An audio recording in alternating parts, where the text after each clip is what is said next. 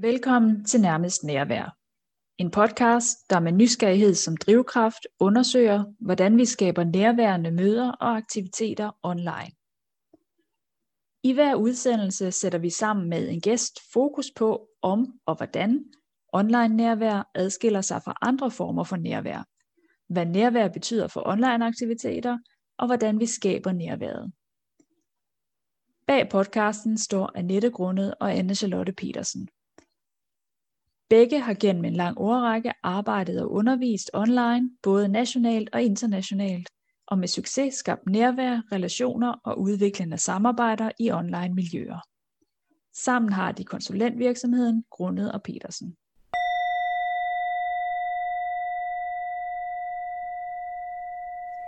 Du lytter til nærmest nærvær. Dine værter er Annette Grundet og Anne Charlotte Petersen. Vi sidder her efter ferien sammen med vores gæst, Mathias Brun. Mathias er ekspert i ledelse og kommunikation. Og så er han ekstern lektor ved DTU og CBS. Og har sin egen virksomhed, hvor han tilbyder foredrag, undervisning og coaching. Og rigtig hjertelig velkommen til dig, Mathias. Karismatisk ledelse, som du arbejder, arbejder med, består jo af tre elementer power, empati eller varme og tilstedeværelse. Øh, hvor både empati og tilstedeværelse har øh, nærvær som en del af deres element, eller det er i hvert fald sådan, vi har, har hørt det.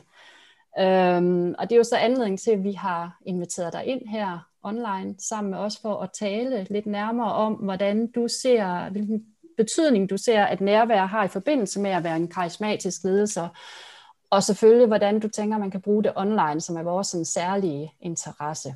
Så det glæder mm. vi os til at høre mere om.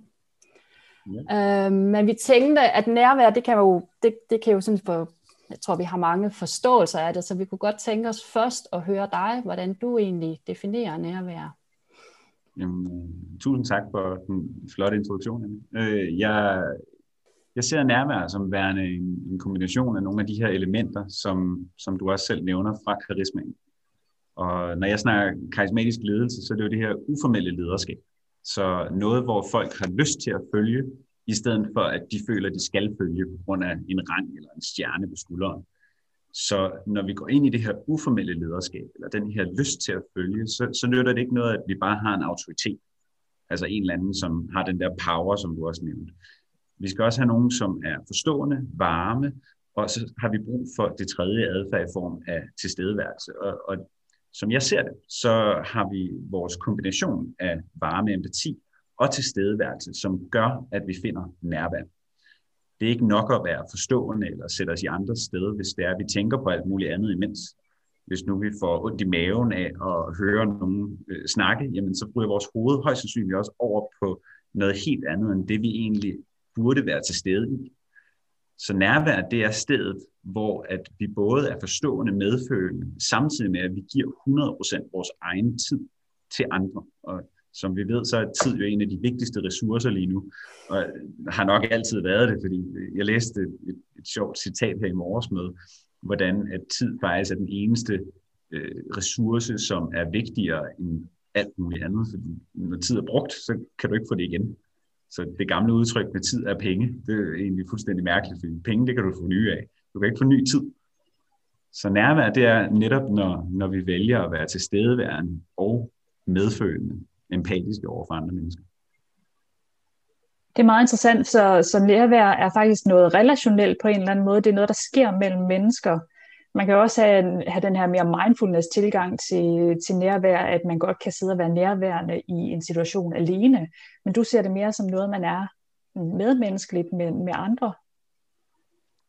Ja, altså det, det vi jo netop træner, rådgiver og leder i, det er den her, den her positive relationsskab. Så hvordan vi skaber nogle stærke samarbejder, om det er med vores samarbejdspartnere, eller om det er med vores kollegaer, eller med vores medarbejdere, jamen, det kræver, at vi arbejder sammen. Og det tror jeg på, at den her positive relation, noget gensidig respekt. Så går vi ind i interaktion mellem mennesker, så vil nærvær netop være at vi både er tilstedeværende, men også medfølende. Faktisk så en del af tilstedeværelsestræningen i, i mit regi, jamen, det er mindfulness. Og jeg har dyrket mindfulness øh, helt vildt meget den seneste mange år, og har faktisk mediteret hver morgen 10 minutter minimum øh, i 3,5 år nu. Øh, så det er egentlig et, et, et felt inden for det samme, men alt efter om vi ser på interaktion eller øh, enkeltpersonens egen mindfulness.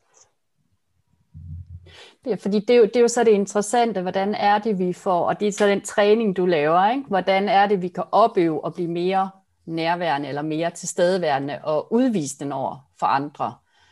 Er det noget, du vil fortælle lidt om, hvordan du faktisk får, får os til at blive det, eller hvordan vi kan komme hen mod det? Det er et super godt spørgsmål, fordi det er jo en uendelig rejse. Men heldigvis så ved vi, at det er noget, vi kan træne. Det er jo fordi nærvær, det ligger sig op af adfærd. Det er, hvordan vi vælger at handle omkring andre mennesker, hvordan vi opfører os. Og øh, om vi ser på studierne af Angela Duckworth i forhold til vedholdenhed og hårdt arbejde kontra talent, eller om vi bare går ind i generelt forståelse for for eksempel præsentationsteknik og taleteknik, så er det noget, vi kan træne. Og der er en, en svensk teoretiker og praktiker, som siger, øh, it's called presentation skills. Skills, skills, skills. Ikke talent fordi det er noget, vi kan træne, det er en evne. Og det samme tror vi også på, at, at det er tilfælde for nærvær. Og gik vi ind og trænede nærvær, så ville jeg faktisk tage fat i mindfulness. Øh, jeg vil faktisk tage og træne folk i at være dygtigere til at forblive tilstedeværende i øjeblikket, for at de kan være nærværende med andre mennesker. Øh, jeg vil sørge for, at vi fik prioriteret at bruge det, vi kalder aktiv lytning, i stedet for kosmetisk lytning. Øh, kosmetisk lytning er det her, hvor vi bare nikker og, og sådan, vi tænker egentlig på noget helt andet. Men vi, vi nikker bare og giver udtryk, ja, ja. Hvor et aktiv lytning, eller endda helt over i empatisk lytning, jamen det er, hvor vi er så dybt nede, at vi næsten får en coachende tilgang. Altså vi spørger mere ind, vi prøver at opsøge mere information og forstå folk, og det de egentlig deler af dem selv. Jeg arbejder jo rigtig meget med kropssprog, men, men selvfølgelig også med en, en masse kommunikation i form af det verbale. Og, og der kunne vi jo gå ind og netop se på, hvad er det egentlig, der får jer til at spille? Hvad er det egentlig, der, der er brug for i jeres organisation eller i jeres sammenhæng, for at dykke ned i det, der egentlig giver værdi for jer? Der fik vi noget at tænke over, tror jeg, vi begge to sådan var. Øh. Jamen, jeg blev bare lidt optaget af, altså jeg tror også, jeg, det er fordi, jeg tænkte, nu sidder vi jo bare sådan og nikker her, nu du lige sagde det, ikke? Øhm, og, og det er selvfølgelig også, fordi der er nogen, der på den anden side skal lytte med, så så jeg tænker, vi skal ikke sidde alt for meget og give lyd på heller. Øhm, men det er selvfølgelig det med at, at, at få spurgt ind, ikke? men jeg tænker lige, vi er nærværende nu, når vi nikker. Øh. Jeg sidder nemlig også og tænker på, jamen, øh, hvad er den nærværende kropssprog så? Ja, fordi det er jo, altså, vi har en, måske en eller anden forståelse af, eller en fornemmelse af, at hvis man udviser, at man lytter, man nikker, men det kan måske også blive for meget på en eller anden måde. Ikke? Så, så hvad er det nærværende kropssprog på en eller anden måde, så det heller ikke bliver forstyrrende? Fordi man kan også godt forstyrre ved at være for aktivt lyttende, tænker jeg. Ja, og det er igen et rigtig godt spørgsmål. Øh, når det er, vi ser, som vi sidder her, så har vi jo valgt at optage virtuelt. Og vi har heldigvis kamera på, fordi uden kamera, så bliver det faktisk virkelig svært at bruge nærværende kropssprog. Øh, eller gør det. Fordi hvis øh, vi tager et kald, altså hvis vi bare tager et kald på telefonen, jamen så ved jeg ikke, om jeg har oplevet forskellen på at have headset på og stå op, kontra at sidde ned med telefonen i hånden. Det, der er sjovt, det er, når vi skal skabe ekstra nærvær og ekstra energi, for eksempel i telefonen eller på et virtuelt møde, så har vi brug for stadig at bruge kropssprog. Fordi vores krop har kommunikeret mange flere år, end vores hjerne egentlig har. Eller i hvert fald vores rationelle hjerne har. Så nærværende kropssprog, for eksempel, jamen, det er at sørge for at anerkende folk. Det er at holde den gode øjenkontakt. Det er at netop vise den nikkende tilgang, eller anerkende folk med nik, som I også er rigtig gode til her på kameraet. Og så et, et sjovt lille gimmick, man kan lave, det er faktisk at læne hovedet på skrå, når det er, man lytter. Jeg ved ikke, om jeg har lagt mærke til, at folk gør det, men det er faktisk det, det er sådan en, en animal, øh, animalsk reaktion. Det, er sådan, øh, det ligger dybt i os, at vi blotter faktisk vores hovedpuls over og viser sårbarhed. Og i det, vi viser sårbarhed her, så aflæser modtager på, jamen, i underbevidstheden, at de kan være mere sårbare overfor jer. Så det her med at læne hovedet på skrå og sørge for at nikke, god øjenkontakt og gerne med et let til stort smil alt efter emne, jamen det gør, at folk de føler sig mere budt ind og som om, at de også kan være sårbare over for jer. Noget vi talte om, før vi nu skulle mødes med dig, øh, det var faktisk lige præcis den her træning. Jeg var jo, havde jo glæden at være på et af dine kurser her øh, før sommer, øh, mm. hvor du blandt andet lavede den her øvelse med at tænke på, på en person, der var der betød noget for en. Jeg mener, det var den, hvor, hvor der jo uvilkårligt kommer på en eller anden måde smil på læben, ikke? fordi at det er nogen, der betyder noget, og jeg forestiller mig også øh, mere glød i øjnene. Øhm, og jeg tænkte, det kan man selvfølgelig bruge til at komme ind og så have den, selvom man måske er ved et andet, men vi snakkede lidt om, om og det ved jeg ikke, du oplever, at det også faktisk bliver ægte over, mod, over for den anden. Altså fordi, man sige, du giver jo ligesom nogle redskaber til at komme hen til, at man er det, men vi talte i hvert fald lidt om, den ene ting er det, at man ja, ligesom gør, bruger de her tricks, kalder jeg dem nu, og nu laver jeg nogle anførselstegn, sådan det kan man jo ikke se, dem der bare lytter, men, men, men lidt tricks til at komme derhen, og så til at være der, men om det også er vejen derhen til, at man rent faktisk er der. Mm. Det, det bliver en, hurtigt en meget, meget filosofisk samtale om hønen eller ægget. Øh, hvad, hvad kommer først? Øh, jeg plejer også, som, som du oplevede, Anne, til, til vores øh, kursus, det er, at jamen, det er lidt cirkulært, ikke? Og, og så kan vi øh, faktisk tage den cirkel, der hedder kropssprog, følelser, kropssprog, følelser, og så kører den bare afsted, hvor tingene de hænger sammen. Så når vi ser på det sådan evolutionært psykologisk, så, så reagerer vores hjerne, vores krop på det kropssprog, vi udfører. Men endnu mere også på de billeder, vi modtager. Så når det er, at vi får en følelse i kroppen, altså hvis vi for eksempel bliver glade, så smiler vi. Men vi har også fundet ud af i psykologien, at hvis det er, at folk de bliver tvunget til at smile, så bliver de faktisk glade. Så det er en, en cirkulær bevægelse, noget som er afhængig af hinanden, og ikke nødvendigvis stopper. Og så plejer jeg faktisk at tage cirklen og sådan vende rundt, sådan så at det bliver enten en cirkulær bevægelse nedad, eller en cirkulær, øh, cirkulær bevægelse opad. Det minder jo lidt om det her med vores default mode network, som det hedder op i hjernen. Altså det her, hvor at vores hjerne faktisk er bygget til at finde negativer for at beskytte os. Og når, det, vi er, når vi træner mindfulness til stedeværelse nærvær, så får vi faktisk en større evne til at modvirke det negative og holde os i for eksempel positivt. Så der er det lige pludselig mindset-træning det, der er interessant her, det er jo så, at hvis vi tænker positivt, eller vi handler positivt, hvis det er, at vi smiler, eller vi tager og tager en lidt mere ret holdning, så fortæller vores krop, vores hjerne, at vi har det godt. Og så begynder hjernen at smile i gåseøjne, laver jeg også her. Og så tager vores krop også at reagere på, at vi har det godt, og så gør den mere af det før. Og lige pludselig så kommer vi i et mere nærværende, tilstedeværende, varmt mindset, men måske egentlig også noget, hvor vi har den her power, styrke indover, hvis det er, at vi kombinerer de forskellige adfærdsmønstre fra karismaen. Så for eksempel den her taknemmelighedsøvelse, som jeg introducerede jer for, hvor at vi skulle finde et menneske, vi er til stede, vi er meget taknemmelige for. Jamen, der er det for at hjælpe folk til at finde noget, som putter dem i det rigtige mindset. Og er vi så i det mindset, jamen, så kan vi nemmere kommunikere nærværende over for de mennesker, vi så mødes med. Og derigennem er der i hvert fald en større chance for, at vi bevæger os opad i den her cirkulære bevægelse, altså noget, hvor det bliver større og større, at øh, vi smiler, så vi bliver glade, og når vi er glade, så smiler vi. Og så lige pludselig bliver vi endnu gladere og smiler endnu mere, eller bliver mere nærværende og smiler endnu mere giver rigtig god mening, det her med at lave mindsetet, og det er også noget med at sætte folk i en tilstand, hvor de er åbne for nogle ting, tænker jeg. Vi har tidligere skulle planlægge en, øh, en international konference i integrationsregi, hvor at emnet var at skabe et fælles vi, hvor vi også havde som sådan internt mål, at hele den her konferencegruppe, de skulle også opnå en følelse af at være et fællesskab, når konferencen var slut.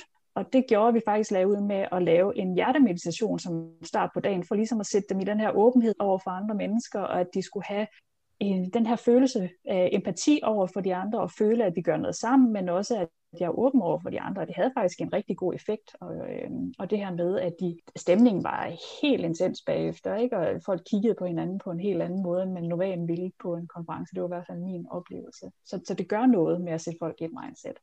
Mm. Ja, og hjertemeditation er jo for eksempel et af de mere brugte værktøjer, sådan en som Tony Robbins over i, i USA, hvis I kender ham. Han er sådan en, en crowd coach, som står på øh, amerikansk fodboldstadion og coacher 40.000 mennesker ad gangen. Og han har virkelig også testet nogle ting af igennem, igennem sit, øh, sin karriere. Og hjertemeditation er noget, som jeg også øh, sværger til. Jeg bruger det ikke direkte i min undervisning, men til gengæld så er det noget, jeg kender effekten af fra, fra både mit private, men også professionelle. liv. Spændende. Mathias, øh, du ved ikke, hvor lang tid du egentlig har arbejdet online. Igen, kurset jeg var på handlede meget om, hvordan gør vi de her ting online.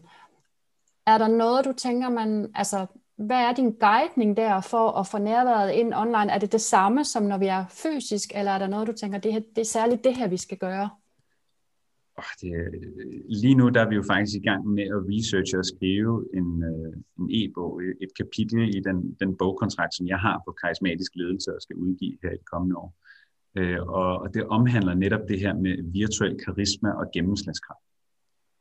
Og det vi havde der på, på kurset, hvor vi var sammen med det var jo også, hvordan at nogle af de her værktøjer, det er jo noget, vi har lært at bruge i en fysisk sammenhæng, men hvor det faktisk kan oversættes og anvendes direkte i en virtuel kontekst også. Vi skal bare tænke lidt mere over, hvad vi vælger at gøre. Og allerede der, hvor at vi får skabt noget mere øjenkontakt, det var også noget, vi snakkede kort om, inden vi startede på at optage det her med, hvor placerer du billedet henne på din computerskærm? Hvad du kigger på, når det er, at du sidder og har et virtuelt møde? Men også den her anerkendelse, som vi har været inde over, det anerkendte kropssprog.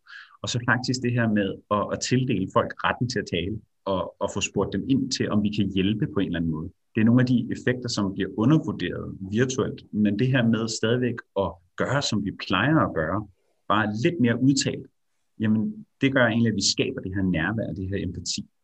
Og vi har jo lavet et, øh, et stort program her tilbage i, i Q1, hvor vi arbejdede sammen med Dansk Standard. Og der var jo nogle af de her fund, det var jo egentlig, hvor empatiske og nærværende mennesker det var, som gerne ville deres samarbejdspartnere det bedste. Vi har bare brug for at overdrive noget indimellem, fordi det er en helt anden kontekst. Vi, vi er ikke bygget til at sidde foran den her skærm. Men når det er, at vi, vi gør noget for at rent faktisk have den her interaktion, når vi overdriver en smule, så er der også mange, der fuldstændig glemmer, at de sidder foran en skærm. Altså, at jo, jo flere møder vi har, desto mere naturligt bliver det egentlig at have den her interaktion virtuelt. Og det er lidt mærkeligt, fordi det betyder, at hjernen den glemmer, om den sidder og snakker til et kamera, eller om den sidder og snakker til nogen på den anden side af bordet. Men noget af det, vi kan hjælpe til, det er for eksempel vores fysiske opsætning. Hvor I for eksempel også har gjort meget ud af her, at man kan se det øverste af jeres overkrop. Man har mulighed for at have en god øjenkontakt, og ja, det føles lidt som om, vi sidder over for hinanden det her med, at man kan læne sig fremad, når det er, man lytter og lukker sit kropsprog en smule af, ligesom man ville gøre ved et møde, og så man læner sig tilbage eller begynder at bruge hænderne, når man kommunikerer, jamen der får du lige pludselig en helt anden interaktion ind, og en følelse af at være sammen om det. Jeg håber, det svarer nogenlunde på det spørgsmål.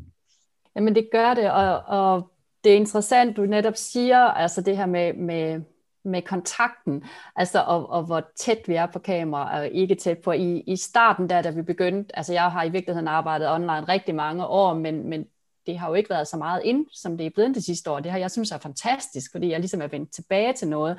Men jeg sad altså der sidste år faktisk og legede meget med netop, hvor tæt gik jeg på kamera, og prøvede faktisk rigtig meget det her med at at overdrive lidt også mimik i ansigtet, ikke? altså med, med smil og være meget bevidst om faktisk at, at få smilet og, og få nikket og, og virke på den måde, altså øh, vise interessen. Ikke? Og vi har også haft lidt sjov med det der med netop, der skal jo til gengæld heller ikke ret meget til, altså med at vi læner os tilbage, før det føles som om, vi er kommet meget langt væk. Altså så også at have den bevidsthed, som i hvert fald tænker jeg er ny. Man kan godt lige læne sig tilbage i stolen, når vi sidder fysisk, men det får en helt anden effekt på kamera, ikke? så kan man pludselig være have fjernet sig meget fra den anden. Ja, og det vil være bevidst om, hvordan laver du så dit fysiske setup, sådan så at det egentlig kommer til at handle mest muligt, som hvis vi sad i et møde, altså hvor jeg får følelsen mest muligt at vi faktisk kun har et bord imellem os. Det er i hvert fald en af vores erfaringer. Og på samme måde som du, Anna, har arbejdet meget med det virtuelle før coronanedlukningen, jamen så nåede jeg også at lave en del webinar øh, i samarbejde med forskellige foreninger. Og heldigvis, da covid så ramte, jamen så var vi hurtigt til at omstille os, og så begyndte vi egentlig at køre de her virtuelle workshops, men også virtuelle øh, kursusforløb. Så her før sommer, der, der rundede vi af med et forløb for, for Arlas top 40 ledere i Mellemøsten. Så vi samlede otte forskellige lande til kursusdage hen over øh, seks uger, og hvor at det lige pludselig gav en helt anden interaktion. Og det er jo nogle af de læringer, vi har, vi har gjort os gennem seneste halvandet år, hvordan at Vi får mulighed for at samle folk på en helt anden måde, men at det selvfølgelig også har nogle andre effekter, det vi træner på. i. Så bliver det mere at træne dem i det virtuelle, end at træne dem i det fysiske. Det sjove er bare, hvordan tingene ligger så op og ned af hinanden, eller sådan tæt op af hinanden i forhold til, hvor vi kan bruge hvad. Det er meget sjovt. Det er også en af de ting, som vi faktisk snakker meget om og slår meget på, det er, at forskellen er måske ikke så stor fra det fysiske til det online, men det er klart, at man skal overdrive noget nogle steder, eller gøre noget mere, eller gøre noget mindre, men måske er menneskelig interaktion og, og, og kropssprog og, og måder at interagere på faktisk lidt det samme. Vi er bare ikke vant til at gøre det i den her setting, ikke? så det er også noget af de der, for de der vaner ind at gøre det, det er i hvert fald noget af det, vi snakker meget om. Så, så det er også rart at høre, at du er enig i det. Jamen, bestemt, bestemt. Og det har jo bare nogle helt andre muligheder. Altså, at vi får mulighed for at kunne mødes for tre forskellige steder i Danmark og optage den her podcast, imens vi rent faktisk kan se hinanden, hvilket er noget helt andet end at være på telefonen. Går vi to år tilbage, var jeg med i en podcast omkring ledelse, og hvor at, det var jo et telefonopkald.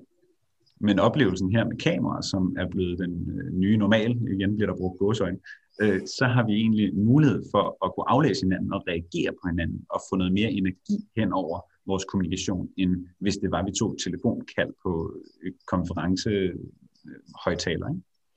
Men interessant, nu havde vi øh, faktisk den podcast, vi lige har, har udgivet med Ejner Jacobsen, altså han havde sådan noget med, med netop, at nogle gange kan det også være fint kun at være på telefon, fordi det faktisk kræver en anden form for nærvær. Altså der skal du netop lytte rigtig intenst. Ikke? Der er det nogle andre nuancer, der skal lyttes ind i, og Altså, jeg tænker i hvert fald også den her, men jeg, jeg træner lige lidt og prøver at være stille, i stedet for bare at buse ud hele tiden, lige for tiden. Og det tænker jeg, det er i hvert fald noget på telefon, på en måde er endnu mere nødt til, end, end hvor her, hvor jeg nemt kan, jeg kan også sidde og bruge mit kropssprog til at indikere, at jeg gerne vil på, og du kan se det, ikke? Men, men der er jo en helt anden fin føling, der skal til, hvis vi kun har lyd.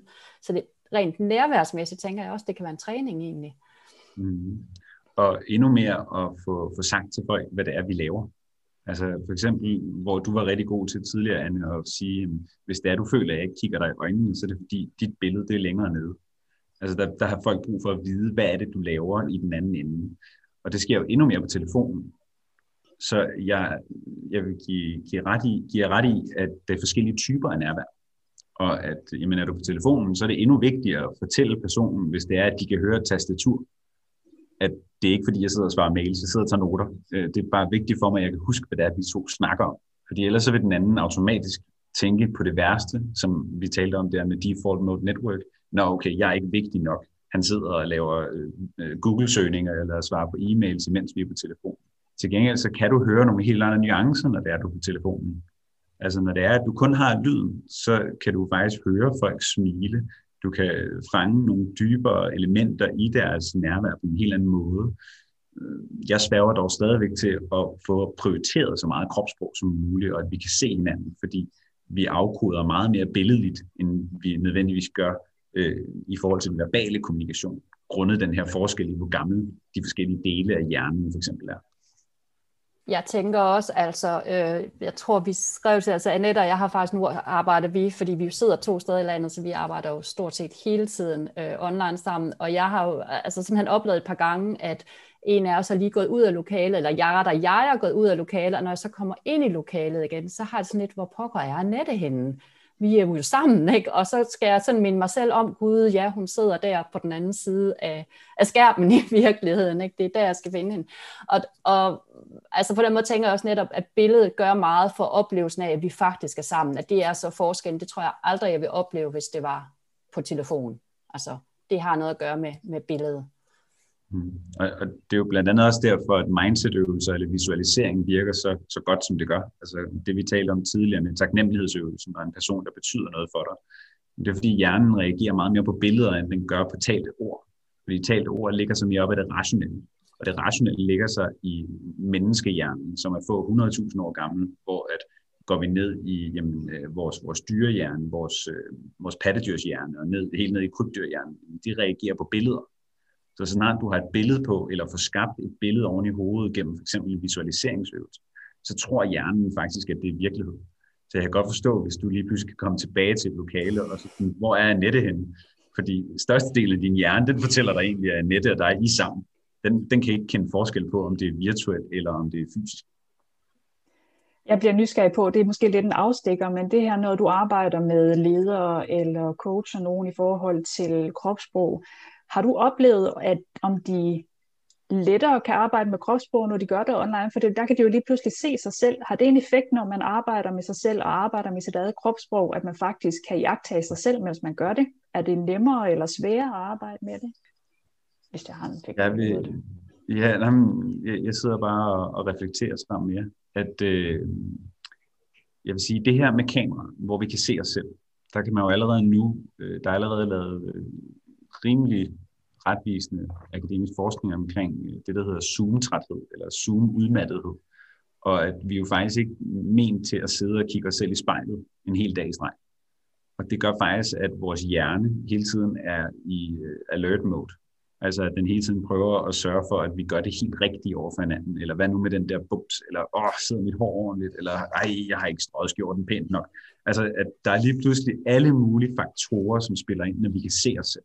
Og det gælder selvfølgelig også, når vi træner vores kropssprog. Folk kan hurtigere blive opmærksomme på, hvad de selv gør. Men jeg vil stadig sværge til, at øh, noget af det nemmere, det er at interagere med folk fysisk, når det er, vi træner for eksempel kropssprog. Det er jo så alt efter, hvad vi gerne vil opnå. Fordi rent virtuelt kan vi blive virkelig dygtige til at holde virtuelle møder og bruge kropssprog her, når vi træner det i et virtuelt regi. Omvendt skal vi ud og mødes med folk fysisk, jamen så er det der, vi ligesom lærer at bruge det. Så det kommer meget an på konteksten. Og for eksempel Arla, som vi kørte en virtuel træningsforløb med, jamen de havde også brug for, at det var virtuelle møder, fordi de har møder med folk rundt i hele verden. Så der gav det rigtig god mening. Omvendt, så vil de også rigtig gerne føre det videre nu til at træne folk fysisk, fordi de skal også bruge det både internt og eksternt i deres enkelte områder. Så det er faktisk et super spændende projekt, vi skal til at se videre på øh, og, og arbejde videre med derigennem. Dansk standard, der var det jo netop med virtuel fokus, så der var det også vigtigt, at træningen af kropssprog skete virtuelt, for at folk de blev opmærksomme på, jamen, hvordan er det, jeg skal sidde foran kameraet, hvordan bruger jeg mine hænder i forhold til kameraet. Og så kunne man tænke over og overføre det til livet, som jeg heldigvis også hørte, at mange af dem gik i gang med med det samme. Det får mig lige til at, at blive nysgerrig på, for nu sagde du før noget omkring kommunikation øh, og klarhed i den. Det er jo en af de ting, vi har meget online, at vi skal være meget mere øh, klare på, hvad det er, vi gør. Vi skal egentlig fortælle meget mere, og der, der tænker jeg i hvert fald, at der er noget, vi godt kan tage med os til det fysiske, fordi der kan vi måske også tit faktisk blive mere struktureret, måske og mere klar på, hvordan det er, vi gør meget mere sådan stringent i vores arbejde. Øhm, så der er noget, vi kan tage fra online. Og i forhold til kropssprog, er der i virkeligheden også der, altså har du, har du noget der, hvor man kan sige, at det vi lærer ved, at vi lige pludselig sidder online, at det i virkeligheden er noget, vi kan bruge fysisk, som vi måske ikke har gjort tidligere? Jeg plejer at have en forhåbning til alle mine træninger, alle mine workshops, mine kursusforløb, og det er at gøre folk mere bevidste om deres adfærd. Altså at vi begynder at tænke over, hvordan vi handler, og hvordan vi kommunikerer.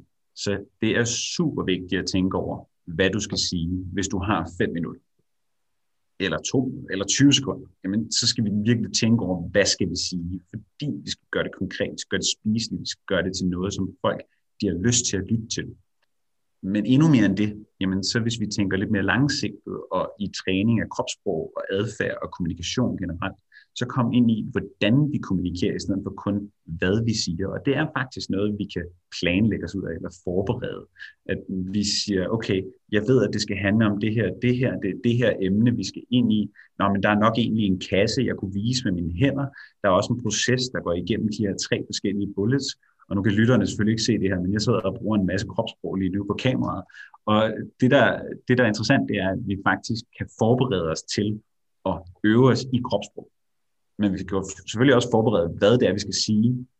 Og noget af det, vi har set med det virtuelle og bliver en del af den her e-bog, vi arbejder på lige nu, jamen det er egentlig også, hvor meget forberedelse betyder noget for et virtuelt møde, hvor det ikke er lige så vigtigt i et fysisk møde. Det er stadig enormt vigtigt, men det er faktisk endnu vigtigere, når vi har de her intense virtuelle møder, hvor det kan være sværere at mærke hinanden, som vi kan i fysisk møde det er nemmere at misforstå hinanden, eller, ryge, eller, eller have mangel af ordfører for eksempel. Så, så for at opnå den her effektive mødeledelse, jamen så har vi brug for, at vi forbereder os ikke bare på, hvad vi skal sige, men også hvordan vi kommunikerer det, sådan så at folk egentlig forbliver til mødet og holder fokus. Vi begynder jo sådan også at have brugt den der halve time, vi har sagt, at vi nogenlunde holder os til her. Vi havde tænkt, at vi godt kunne tænke os som det sidste, sådan at spørge dig til, hvad der er dit allervigtigste råd, hvis man skal være karismatisk online. Jeg tror faktisk, at jeg vil gribe den samme igen. Jeg vil gribe den samme igen i form af at blive bevidst om vores adfærd. Altså simpelthen at begynde at tænke over, hvordan er det, vi handler? Hvordan er det, vi behandler folk? Hvordan er det, vi vælger at forberede os, eller vælger ikke at forberede os til et møde? Fordi der kan også være fordele ved ikke at være alt for forberedt. Men bevidsthed omkring adfærd, og, og så respektere, at det kræver træning at blive dygtig til at kommunikere virtuelt. Altså, det er ikke bare noget, vi lærer. Det er jo faktisk noget, som er lidt uden for vores dyriske måde at kommunikere på. Så at blive opmærksom på, hvad det er, vi har interesse i at blive bedre til. Har vi brug for at blive bedre til at skære mere igennem, eller styre mødet med hård hånd, eller har vi brug for at blive bedre til at være nærværende, empatisk, medfølende, eller er det faktisk tilstedeværelsen, mindfulness, eller vores, vores måde at kommunikere på i forhold til at prioritere andre 100% under møderne? Jamen, det er alt sammen noget, der handler om træning. Og gennem træning kan vi blive bedre. Men det kræver, at vi tager et valg om at rent faktisk blive opmærksom på, hvad er det, vi gør, og hvilken effekt har det på os selv og på andre. Så jeg tror faktisk, at det er den, jeg vil tage og, og gribe allerklarest. Det synes jeg er et godt råd, og jeg sidder og tænker, at det er sådan set et råd, man kunne bruge i rigtig mange situationer og rigtig mange kontekster. Det er egentlig ikke kun begrænset til det her. Det er bevidsthed om, hvad vi gør og hvorfor vi gør det. Det er mm. en meget vigtig ting, tænker jeg. Så, og små mål. Sætte små mål. Ikke prøve at gøre det hele på en gang. Men små mål, og så træne en enkelt ting ad gangen. Det vil være fantastisk. Så tusind tak, Mathias, for det. Jeg får lyst til helt afslutningsvis at sige, fordi nu sagde du små mål, og det husker jeg også, du gjorde på kurset, og jeg husker faktisk også, at du lige præcis havde den der effekt med, at jeg i hvert fald begyndte at tænke mere bevidst efterfølgende over, hvordan var det, jeg gjorde blandt andet med mit kropssprog, som jeg stadigvæk kan arbejde lidt på.